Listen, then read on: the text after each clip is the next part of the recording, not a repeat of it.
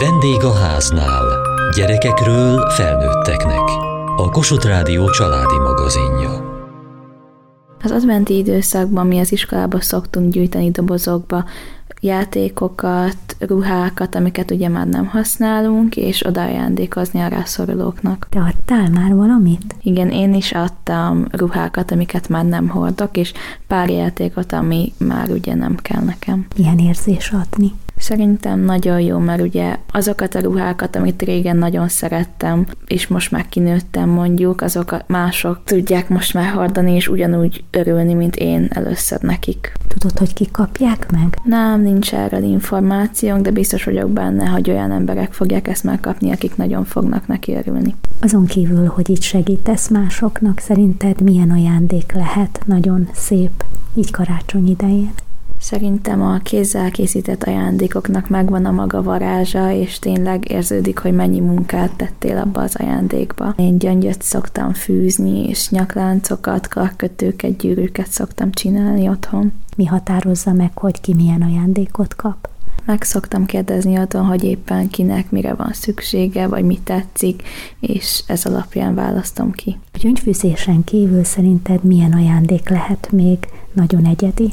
Szerintem a rajzolás és a festés is nagyon szép lehet, mert éppen olyan dolgot csinálsz, ami a másiknak nagyon tetszik, vagy nagyon szeret valamit, és azt lerajzolni, lefesteni nagyon szép dolog.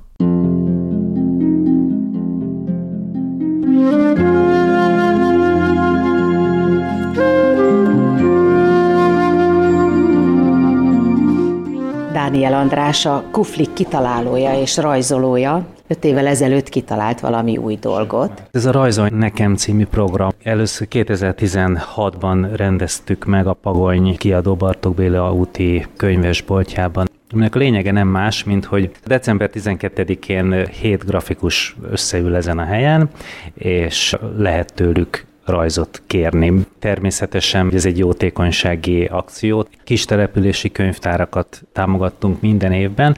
Idén az In the House Hungary Egyesület kapja majd a támogatást. Borsodi kis településeken dolgoznak, mély szegénységben élő gyerekekkel foglalkoznak egészen kiskortól a felnőtt korig, és oktató és fejlesztő szolgáltatást nyújtanak nekik. 2020-ban kezdték el a munkát Encsfügödön, ahol először egy fejlesztőházat indítottak el, iskola előkészítő programuk van, és most ezt a munkát folytatják, és az ott élő gyerekeknek gyűjtünk. Öt évvel ezelőtt azért találtuk ki ezt a formáját az adománygyűjtésnek, mert sokat járunk az országban mindenfelé író-olvasó találkozókra, és hát az országot járva az ember azt tapasztalja, hogy nagyon-nagyon sok olyan település van, ahol az efféle támogatásokra nagyon nagy a szükség.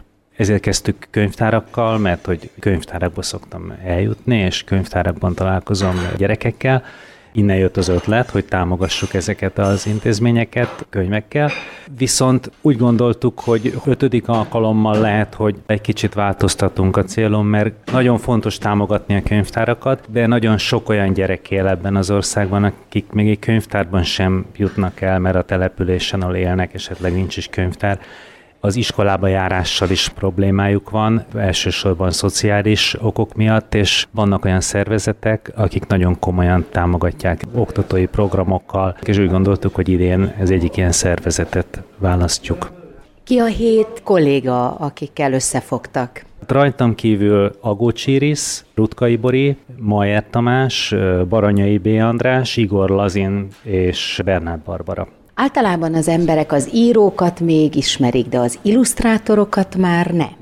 Hát pedig a gyerekkönyveknél az illusztráció az nagyon fontos, ezt egyik szülőnek se kell elmondani. Az, amin keresztül igazából a gyerekek elkezdenek érdeklődni egy könyv iránt, tehát az olvasást a nézegetés előzi meg a, a könyvekkel való ismerkedés folyamatában, úgyhogy az illusztrátorok munkája, ezt nem kell magyarázni, mennyire fontos. Az illusztrátorok valahogy a háttérbe húzódnak, Nyilván ők nem is annyira a szavak emberei talán, mint az írók, de ez az alkalom a rajzolj nekem jó arra is, hogy végre az olvasók találkozhassanak azokkal a alkotókkal, akik a általuk ismert szeretett gyerekkönyveknek az illusztrációit készítik. És akkor hogy kell ezt elképzelni? Maguk heten kiülnek egy-egy asztalhoz, és akkor a szülők, akik jönnek gyerekekkel, oda mehetnek, és azt mondják, hogy akkor rajzolj nekem egy bélabát? Eddig így nézett ki. Most kicsit úgy tűnik, hogy változik a helyzet, és úgy tűnik, hogy online tudjuk csak megtartani a programot. Tartunk attól, hogy, hogy egyre kevesebben vállalják a kockázatot, hogy sok ember összegyűjjön. Ezeket az információkat meg lehet találni a Facebook eseményen, illetve a pagony.hu oldalon. Tehát ha abból indulunk ki, hogy online találkozunk a rajzolóval, ez úgy néz ki majd, hogy regisztráció köteles ez a program, és a regisztrációhoz kap egy Zoom linket, és akkor a megadott időben, december 12-én Zoomon találkozhatnak. Tehát ez is izgalmas, mert ott csak ketten vannak, ő meg a rajzoló. Picit hasonlít ahhoz, mint hogyha ő vendégségbe menne a rajzolóhoz, és akkor ott lehet beszélgetni, rajzot kérni, láthatja, hogy hogyan készül a rajz, és december közepéig mindenképpen készhez kapja a rajzot. Arról ma értesültem, hogy Agócs Iris, Rutkai Bori és az én időpontjaim már beteltek, senki se szomorodjon el, mert Majett Tamás, Igor Lazén, Bernát Barbara és Baranyai Andráshoz még lehet regisztrálni, és hát én is tervezem, hogy kérek tőlük rajzot, mert annyira zseniális grafikus mind a négyük. Sok könyves polcon lapulnak otthon olyan könyvek, amiket ők rajzoltak.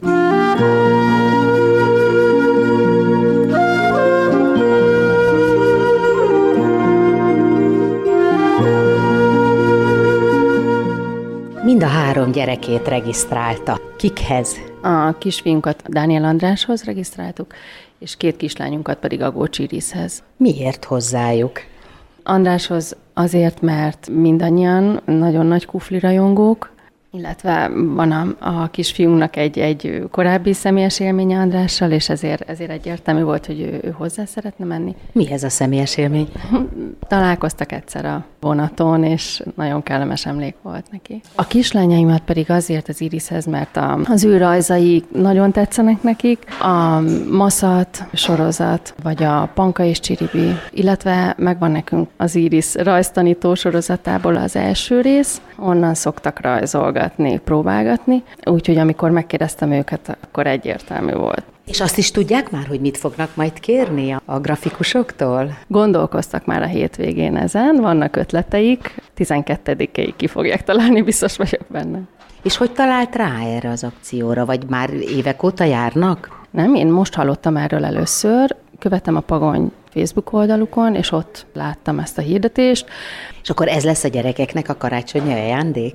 Ez egy nagyon személyes ajándék lesz, ez egészen biztos. És mi lesz, hogyha nem lehet elmenni a pagonyba a 12-én, hanem interneten keresztül kell, akkor is fogják tudni a kapcsolatot fölvenni velük? Igen, Irisszel eleve is így készülünk, de hogyha az egész így lesz megrendezve, az is teljesen rendben van. Azt gondolom, hogy itt a cél is nagyon fontos. Hallottam már arról a szervezetről, az Indahouse-ról, akiknek a gyűjtés zajlik ezen az eseményen. Nekem nagyon szimpatikus, amit ők csinálnak. A gyerekek is tudják, hogy ez egy jótékonysági rendezvény lesz? Igen, tudnak arról, hogy egy olyan szervezetnek gyűjtenek ezzel, aki hátrányos helyzetű gyerekekkel foglalkoznak, úgyhogy igen, beszéltünk már erről. Azt is tudják, hogy milyen az a hátrányos helyzet? Miben hátrányos ezeknek a gyerekeknek a helyzete? Szoktunk ilyesmikről beszélgetni, úgyhogy valami fogalmuk van róla. Az iskolában is fontosnak tartják az érzékenyítést, és elég sok gyűjtést szoktak rendezni, amiben a gyerekek is részt vesznek. Volt tavaly óvodaörökbefogadás, nekik szedtünk össze rengeteg játékot, stb. Tehát szoktunk foglalkozni ezzel a témával. mit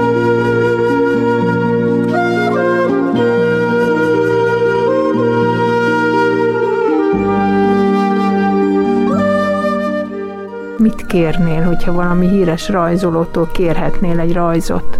Egy különleges embert, vagy apukámat, vagy anyukámat, vagy engemet például pont voltunk még régebben a ligetbe, és egy bácsi ült így a széken, és ki voltak így állítva a rajzok, és akkor láttuk, hogy valakit rajzol, és nagyon megtetszett ez nekem, és akkor mondtam anyukámnak, meg apukámnak, hogy szeretném, a ilyenbe is legyen részem ilyen különleges dologba. Csináltunk egy képet, amit grafitta lerajzolt a bácsi, és nagyon tetszett nekem, alá is írta.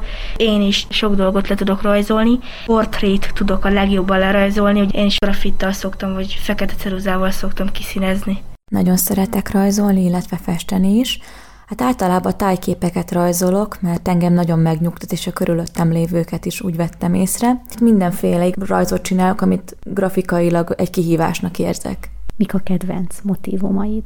teknős, mert egyszer a nagymamámnak azt festettem, és annyira tetszett neki, hogy kirakta a falra. Egy elég absztrakt festmény volt. A teknős lényegében a mindenségben úszik, tehát egy ilyen szimbólum is volt, ezért nagyobb jelentőségű számomra ez a festmény. Gyakran ajándékozol rajzot? Mivel szeretek rajzolni általában, az úgy működik, hogy megkérnek, hogy rajzoljam le éppen az aktuális kedvencüket az adott témában, és én próbálom megvalósítani nekik. Milyen megrendelések vannak? Miket szeretnek kérni? Mondjuk akár egy portré, állatokat, akkor mozaik képeket próbálok festeni, rajzolni. Mindenféle témakörben próbálom megvalósítani az ötleteket.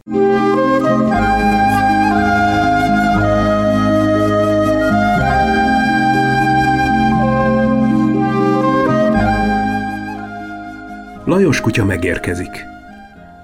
Lajos kutya nem lesz se túl nagy, se túl kicsi.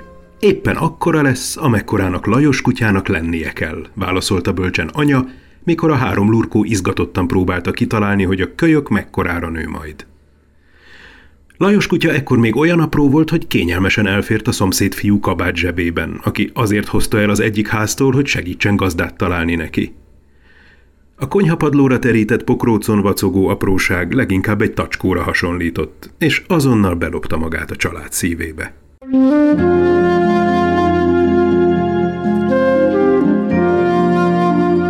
Gáncs Kristóf az Ökumenikus Segélyszervezet kommunikációs igazgatója, de most nem ebben a minőségben beszélgetünk, bár ez egy elég fontos momentum a könyv megszületésénél, ugyanis most egy könyv szerzőjeként ülünk itt egymással szemben. A magja a történetnek, vagy a történeteknek valós. Honnan ismeri Lajos kutyát? Lajos kutya az én gyermekkori kiskutyám volt, egy tacskóféle kutya, és uh, ugye édesapám lelkész volt, ezért minket is az egész falu ismerte, de a kutyánkat is az egész falu ismerte. Annál is inkább, mert Lajos kutya mindenhova követte az én édesapámat, és bement vele a templomba, az esküvőkön ott vonult mögötte, meg a különböző lakodalmakba is eljött velünk, meg volt, temetésen is, a temetési menetbe ott ment, tehát valahogy a falu életének a része. Lehet ez olyannyira igaz, hogyha valaki ma elmegy nagy tartsára, ahol én felnőttem, és idősebbeket kérdez, valószínűleg fogják tudni, hogy miről van szó. Kezdő írónak definiálta saját magát. Tehát akkor az irodalom régóta foglalkoztatja, ezért is született a Lajos Kutya megérkezik című mesekönyv? Az irodalom az nagyon régóta foglalkoztat. Nem véletlenül ez volt a fő irány, mert gimnáziumban is, aztán a magyar szakra jelentkeztem, azt el is végeztem. A magyar tanár nem is lett belőlem, de máig hálás vagyok azért a, a szellemi luxusért, amit a magyar szak adott. Szóval igen, az irodalom mindig is a, a része volt az életemnek, voltak korábban költői próbálkozásaim, a mesekönyvet pedig igazából a, a kislányom hozta ki belőlem, tehát egy új helyzetben vagyok édesapaként, és így fogalmazódott meg a mesekönyv gondolata. Nem volt elég jó mesekönyv készen a könyvesboltokban, meg a könyvtárban? Az, hogy van-e elég jó mesekönyv, az szerintem nem kérdés, mert van elég sok jó mesekönyv. Viszont, hogy van-e olyan mesekönyv, ami igazán az én lányomnak való, és az én lányommal tud egy különleges kapcsolatot kialakítani, azt talán egyetlen egy mesekönyv sem tudja megadni, akkor, hogyha nem rólunk szól. És ez a Lajos kutya mesélés, ez viszont nagyon is rólunk szólt. Úgy indult el, hogy én fejből kezdtem el neki mesélni. Sőt, még talán a feleségem még hamarabb kezdett, mint én, mesélni különböző történeteket, és ő ezekre valahogy sokkal jobban reagált, mint az írott mesékre. Mert úgy érezte, hogy mi most valami titkot elmondunk neki a saját gyerekkorunkból. Tehát a Lajos kutya onnantól fogva minden este a, a központi téma volt, hogy mesélj még Lajos Lajos kutyáról. És ahogy elkezdtem a kislányomnak mesélni, jött elő egy csomó történet, és, és a gyermekkoromnak az egész világa ezzel együtt, és ezt a világot szeretném én ebben a mesében megmutatni, megközelhozni az olvasókhoz, mert ez egy olyan igazi falusi védett világ, amiben tényleg jó volt gyereknek lenni, egy hatalmas kertben, a sok-sok állat között, a sok barát között, és ez egy olyan, olyan világ, egy olyan harmónia, amit azt gondolom, hogy nagyon jó estéként felidézni. Otthon önök is próbálnak valamiféle hasonló milliót megtalálni, megteremteni? A meséken keresztül mindenféleképpen lehet értékeket átadni, és hogy az ember miről mesél, az nagyon meghatározza szerintem a, azt a hangulatot, ami otthon van, hogy egyetlen meséle mert hogy azért azt lássuk be, hogy nem mindenhol mesélnek, és amikor én a játszótéren vagyok, már pedig elég sokat vagyok ott, látom azt, hogy mekkora különbség van különböző gyerekek között, akiknek mesélnek, meg akiknek nem mesélnek, fantáziában, szókincsben, értékekben,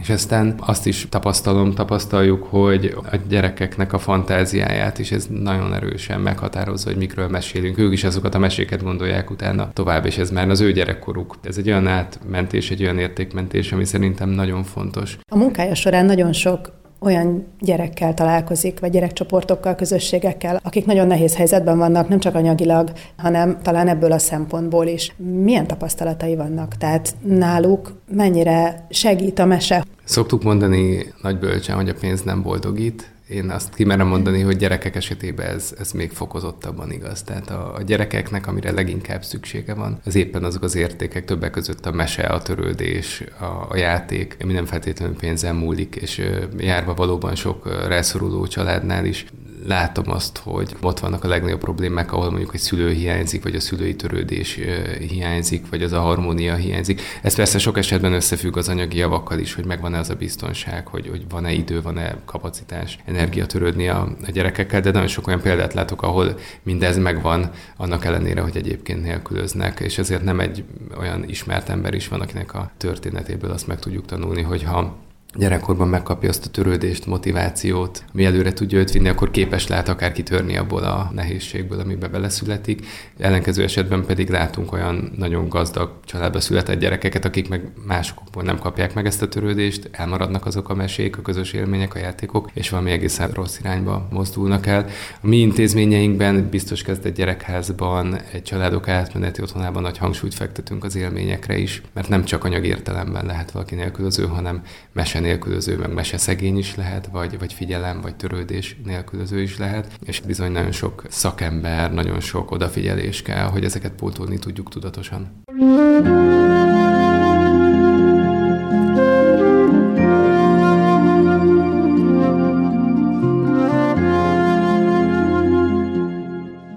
Gyerekek, különösen is öcsi, addig csak is német juhászt szerettek volna, akivel rendőröset lehet játszani, most gyorsan megállapodtak, hogy Lajos kutyából is kitűnő nyomozó válhat.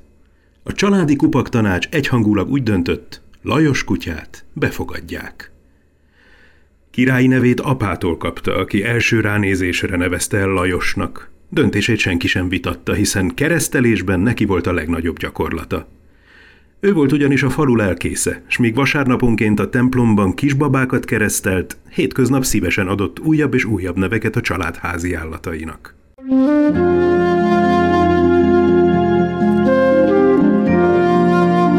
Lajos kutya igazi közösségformáló, vagy igazi közösségi személyiség volt. A közösségépítés önnek is nagyon fontos az életében. Milyen indítatásból került egyre nagyobb, meg egyre szerteágazóbb közösségekbe, ugye a munkája révén is. Gáncs Kristóf. Az ökumenikus segélyszervezet mindenek előtt egy közösség, így is szoktuk definiálni, és én a saját munkámat pedig úgy szeretem leginkább meghatározni, hogy közösségépítő vagyok. A kommunikációs igazgatónak szerintem a legfontosabb feladata egy segélyszervezetnél, hogy folyamatosan erősítse, bővítse, ápolja azt a közösséget, ami a szervezetnek az erejét adja, mert egy segélyszervezetnek az összefogása adja az erejét, az a közösség, ami körülveszi, és valóban ez a közösség folyamatosan nő, a segélyszervezet folyamatosan folyamatosan nő, de mégis valahogy egy emberekből áll, és és ezek a kapcsolatok nagyon is emberiek tudnak lenni. Tehát hiába beszélünk arról, hogy nem tudom én hány százezer ember kapcsolódik be egy adventi gyűjtésünkbe. Az igazán maradandó élmények azok nem a nagy számok, hanem a személyes találkozások, mind a támogatóinkkal, önkénteseinkkel, mind pedig a rászorulókkal, és ezekből a találkozásokból nagyon sokat lehet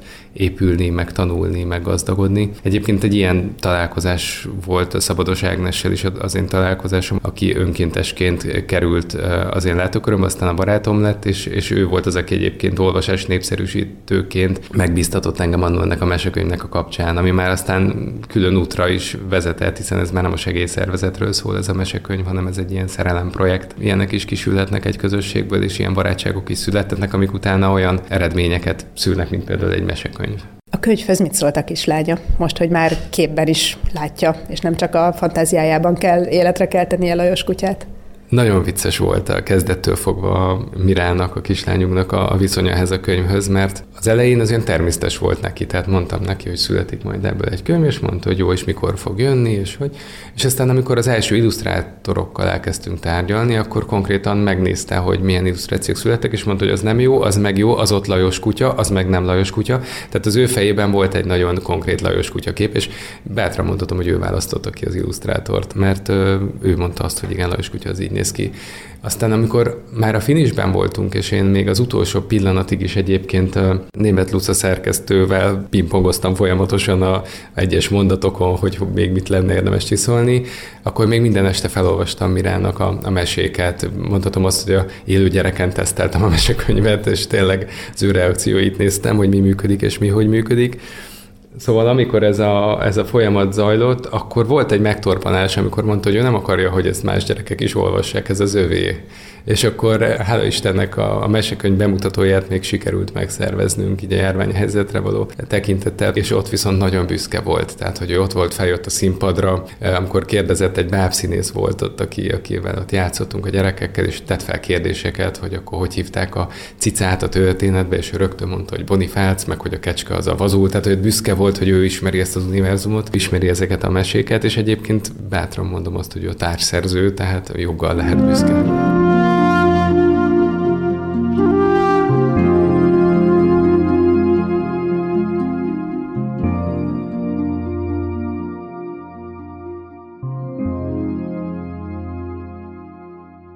holnapi műsorunk tartalmából. Jobb adni, mint kapni, tartja a mondás.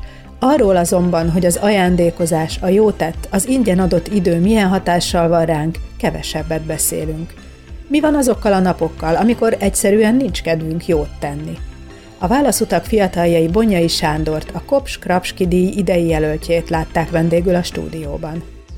Kövessék műsorunkat podcaston, vagy keressék adásainkat a mediaclick.hu internetes oldalon. Várjuk leveleiket a vendégháznál kukac mtva.hu e-mail címen. Műsorunk témáiról a Kossuth Rádió Facebook oldalán is olvashatnak. Elhangzott a vendégháznál. A riporter Kataluccio Andrea, Hegyesi Gabriella, Juhász Tímea, Mohácsi Edit, közreműködött Süveges Gergő. A gyártásvezető Mali Andrea szerkesztette a felelős szerkesztő Hegyesi Gabriella.